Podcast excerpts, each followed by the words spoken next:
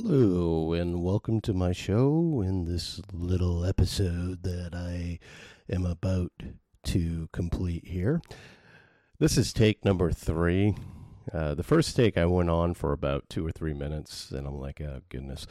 Last take I made it up to about seven minutes and decided I was talking absolute nonsense. So I deleted both recordings and we'll see if this take sticks. If you're listening to it, you'll know that it has. what I should do is record like six of them and just take uh, the highlights from each one, but I won't do that. That takes too much time.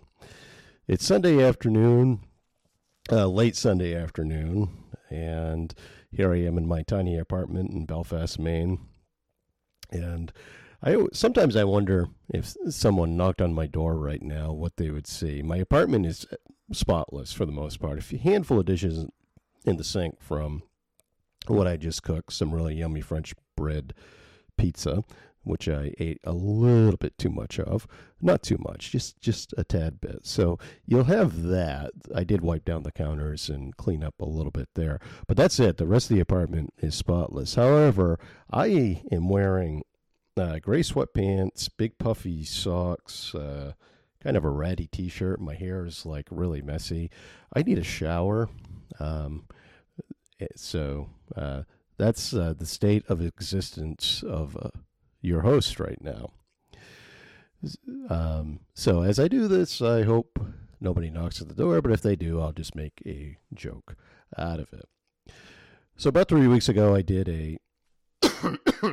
uh, no, I didn't do a cough. I did. I've done several of those over uh, time over the last three weeks. About three weeks ago, I did a podcast on relationships from a perspective of a Gen X single slash divorce guy, as I am. And I received a lot of feedback from that episode, more than I have from any other previous episode, and there have been several. And I like the feedback I received. All the feedback I received was from single female women uh, that are in the Gen X. Uh, uh, Gen X. Uh, see, I want to say Gen X generation, but that'd be uh, that'd be that'd be me repeating myself, wouldn't it? In the Gen X what I want to say group. How about that? The Gen X group. You're probably shouting in the at your computer or phone or in your car right now going, spit it out, Matt, spit it out, spit it out. anyway, but uh, everyone had various things to say, but there was agreement with the whole group that we all want romance.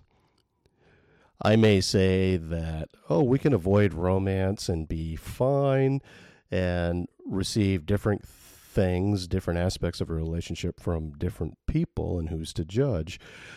But in the end, the fact of the matter is, we all want romance.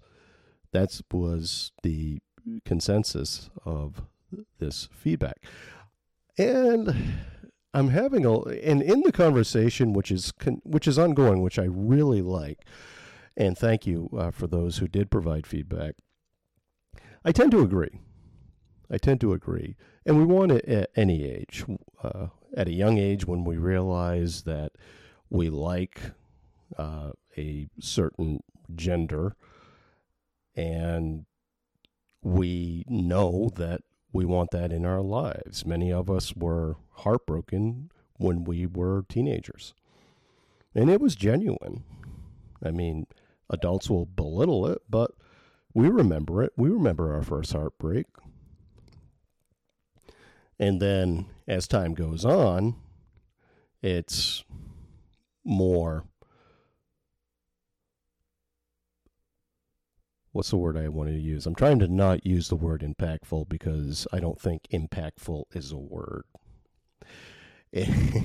And, as we get older and we get into more serious relationships, and maybe we live with someone for a while, and those relationships and these are kind of like our pre-marriage relationships for those of you who have been married or your pre your serious relationships before the real serious relationships those are the ones that I guess have more meaning in our lives. They affect our lives in different ways because they're all encompassing. You're renting a, you're sharing bills together.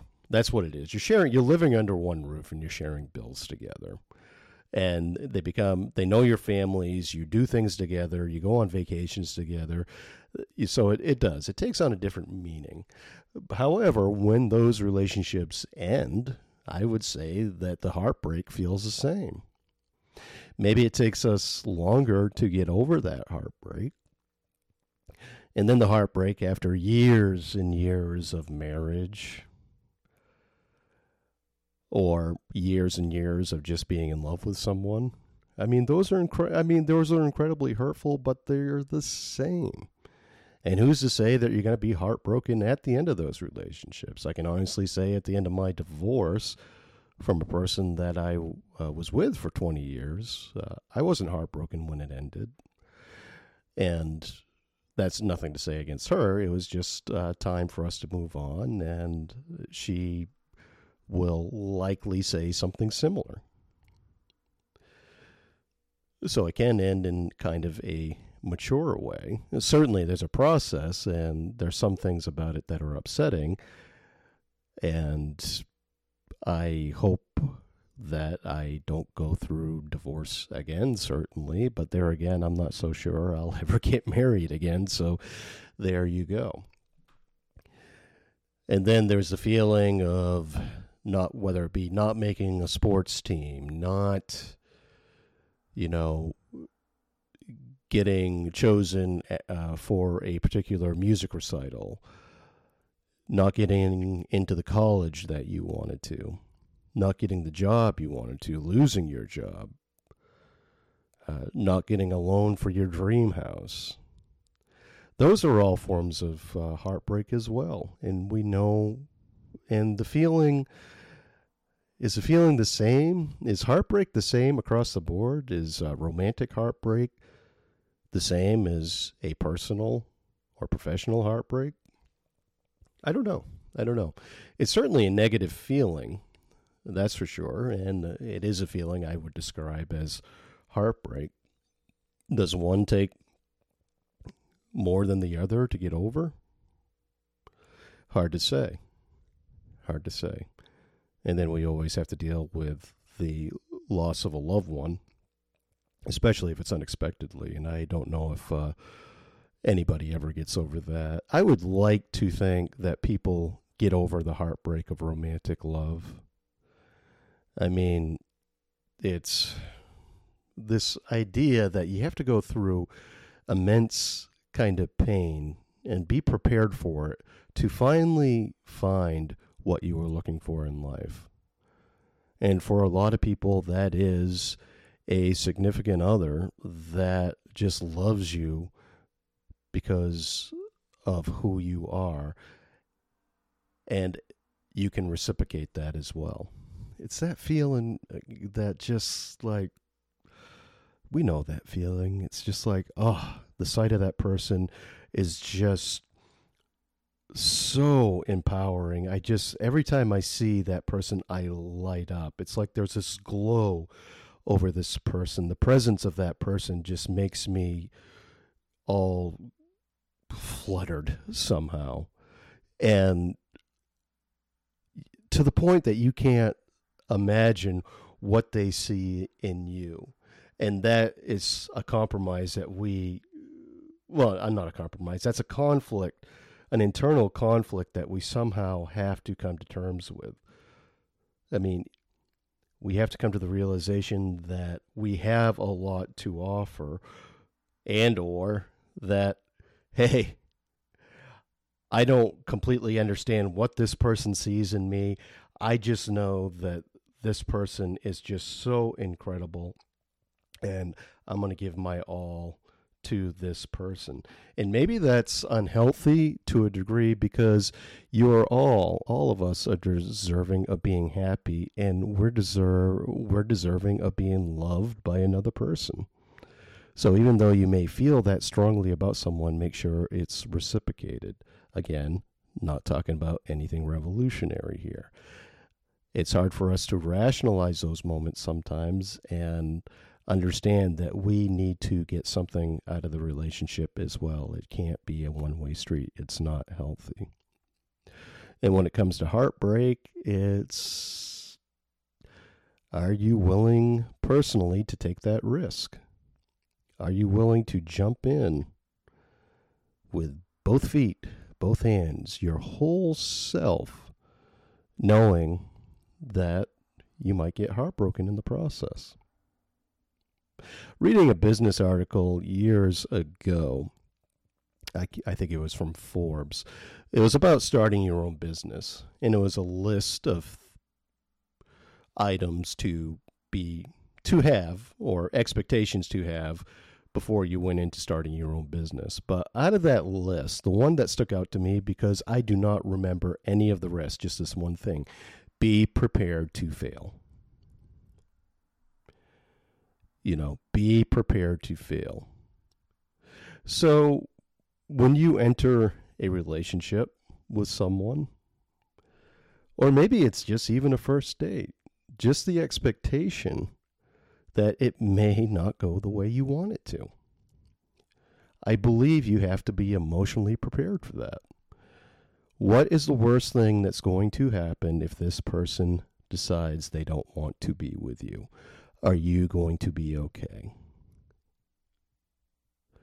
And the answer, of course, for all of you out there is yes. You are going to be okay. You will get over it.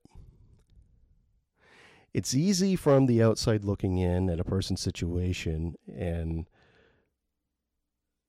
seeing that t- two people are not good together and they need to break up. It's easy for us to see that.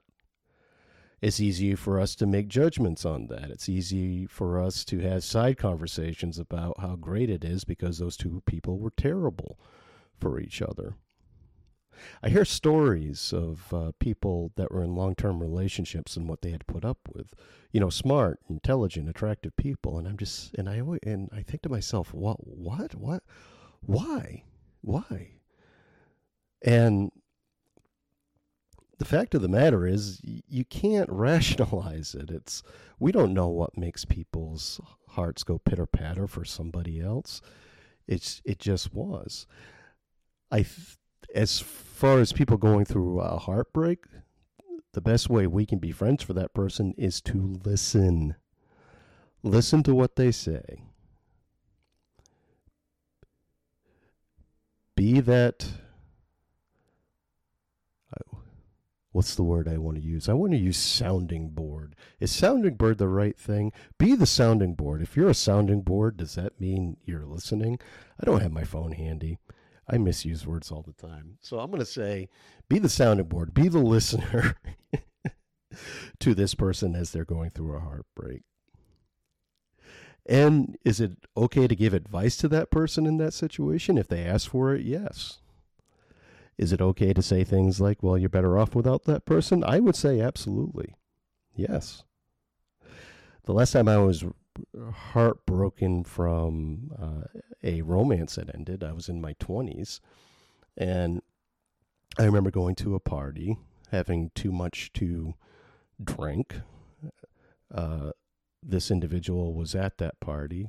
Um, and I remember asking her to go with me away from the group and I just said, uh, you know, things like, I love you. I love you so much. I mean, we got to get back together, you know, basically being really a pathetic human being and um, not being smart enough in that state. And you can attribute it to youth as well to truly understand that that probably wasn't the best way to get my girlfriend uh, back. Um, and her response was, you know, you need to get over this. You need to move on, which she was right. And I made the mistake. Oh, God. I think it back on it. I made the mistake. And what a jerk I was. I made the mistake of saying, Nobody's ever going to love you the way I love you. oh, God. I can't believe I said that. Oh, God. Um, anyway, uh, I uh, I can assume that she, uh, as her life moved on, she found someone that loved her very, very much, and good for her because she's, as we all are, deserving of that. But I remember the next day waking up all hungover, feeling regret about it, and going to one of my uh, bosses actually and telling him the whole story. And uh, yeah, hungover, just miserable I was. And he said, "You know what, Matt? you, you got to get over it and you can do better than her. And that actually made me feel better. Yeah. Not to say that she was a bad person at all, but in the sense that, yeah, you can do better because you can find someone who you're completely in love with and uh, who who who you are completely in love with. I grammatical error there, and who's in, uh, completely in love with you. And of course, eventually I found that. So, as we are the sounding boards, the listeners of our friends that are going through heartbreak, I believe it is okay to say simple things uh, like, you can do better. You can do better. You can do better because you don't need that stress in your life, basically, beating yourself up over um, over a person who you uh, shouldn't be with. And nobody needs that in their lives. Even if you did get back together, it's doomed to end if uh, the relationship itself is a tragic one. And I'm going to move my mouth away from the mic so I can cough again. Excuse me, I don't have my fizzy water close by. That's part of the problem. When you talk for 17 minutes straight, you get a little verklempt. And uh, there you go. So, in my situation now, it's uh, as I'm becoming happy with who the hell I am for truly, truly the first time in my life. Uh, and also the fact that I'm busy. I ask myself, is there room for another person? And as I was talking to somebody about this recently, uh, yeah, if it's important enough, you make the room to do it. And then within parameters about where that person fits into your life, I mean, I believe if you overthink that, that's when you get into trouble. It's just like relax about it. If uh, there's a situation that comes together where you can get together, great. Uh, how often you get together, maybe it depends on uh, it depends on the situation. It doesn't. I like to think that people don't need to be together all the time, every day for that matter.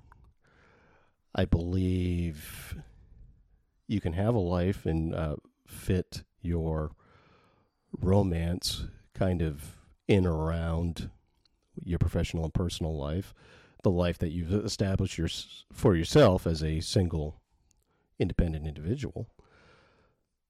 I believe that if you are a strong single independent individual, there is room uh, for romance uh, that doesn't require consistent daily interaction.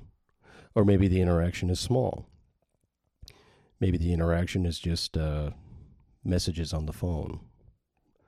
Uh, maybe messages on more messages on certain days than others, knowing uh, their schedule and certain days of the week that might be completely occupied.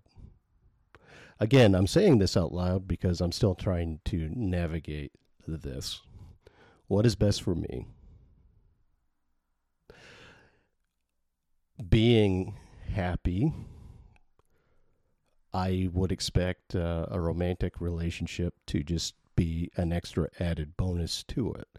I am afraid, and there's the key word there is fear. Being afraid. I am afraid of causing a disruption of my happy life. And that might be something selfish to say because with the vulnerability will come uh, some sort of conflict from time to time because two people don't see to eye to eye all the time, even if they don't argue. Um, I may be at a point in my life, and many of you may be in the same situation. You have a routine. The choices you've made are safe. You're secure in your job. Maybe your job's not incredibly stressful like mine. Uh, you're secure in your friends. You're secure in your hobbies. You're secure with your family. You have your routines. You do certain things the same days out of the week. And maybe you're resigned to the fact that you're just not going to take many risks as you're older. I'm certainly not going to go out and go bumpy, uh, bumpy, bungee jumping anytime soon or parasailing. I don't feel the need to climb Everest or K2. I don't feel the need to take many risks in jumping into a relationship is certainly a risk. And I'll continue to talk about that. If we play it safe, we're preventing ourselves from being heartbroken. And you can accept change in your life. Change, are con- change is constant. You can accept the fact that not every day is going to be the same. There is change. I mean, I live in an apartment now that I know that I'm going to move out of probably a year from now. That's change. Uh, my son graduating from high school within a couple months. Change. My daughter next year. It's life is consistently changing. Uh, my parents getting older to the point that they're going to need more care and eventually not be around anymore. Yes, accepting of change and accepting of the fact that sadness is going to happen. But with romance is the big, big risk at all of risk of all because you're entering it's just unknown territory. And I am getting to the point where I can see the rewards of it more than I see the negative aspects of it. Again, I am accepting of the fact that we need romance. And I appreciate you listening to this show. Uh, please feel free to provide feedback. Uh, listen to past episodes. I do a bunch of different things here, as you can see, and I'll con- yeah, we'll continue this discussion as time goes on. The show is never scripted, as you can tell. so I know there's times that grammatically I may not sound great. My thoughts may go off in many different directions. I don't go back and listen to these. Uh, so if you do provide feedback via the face thing, uh, Twitter, Instagram, however you want to do it. Uh, point out something that I said, and I'll be like, "Huh? I said that? I said that." I I love these discussions. I, I can't say it enough. And until next time, I love you all, and be well.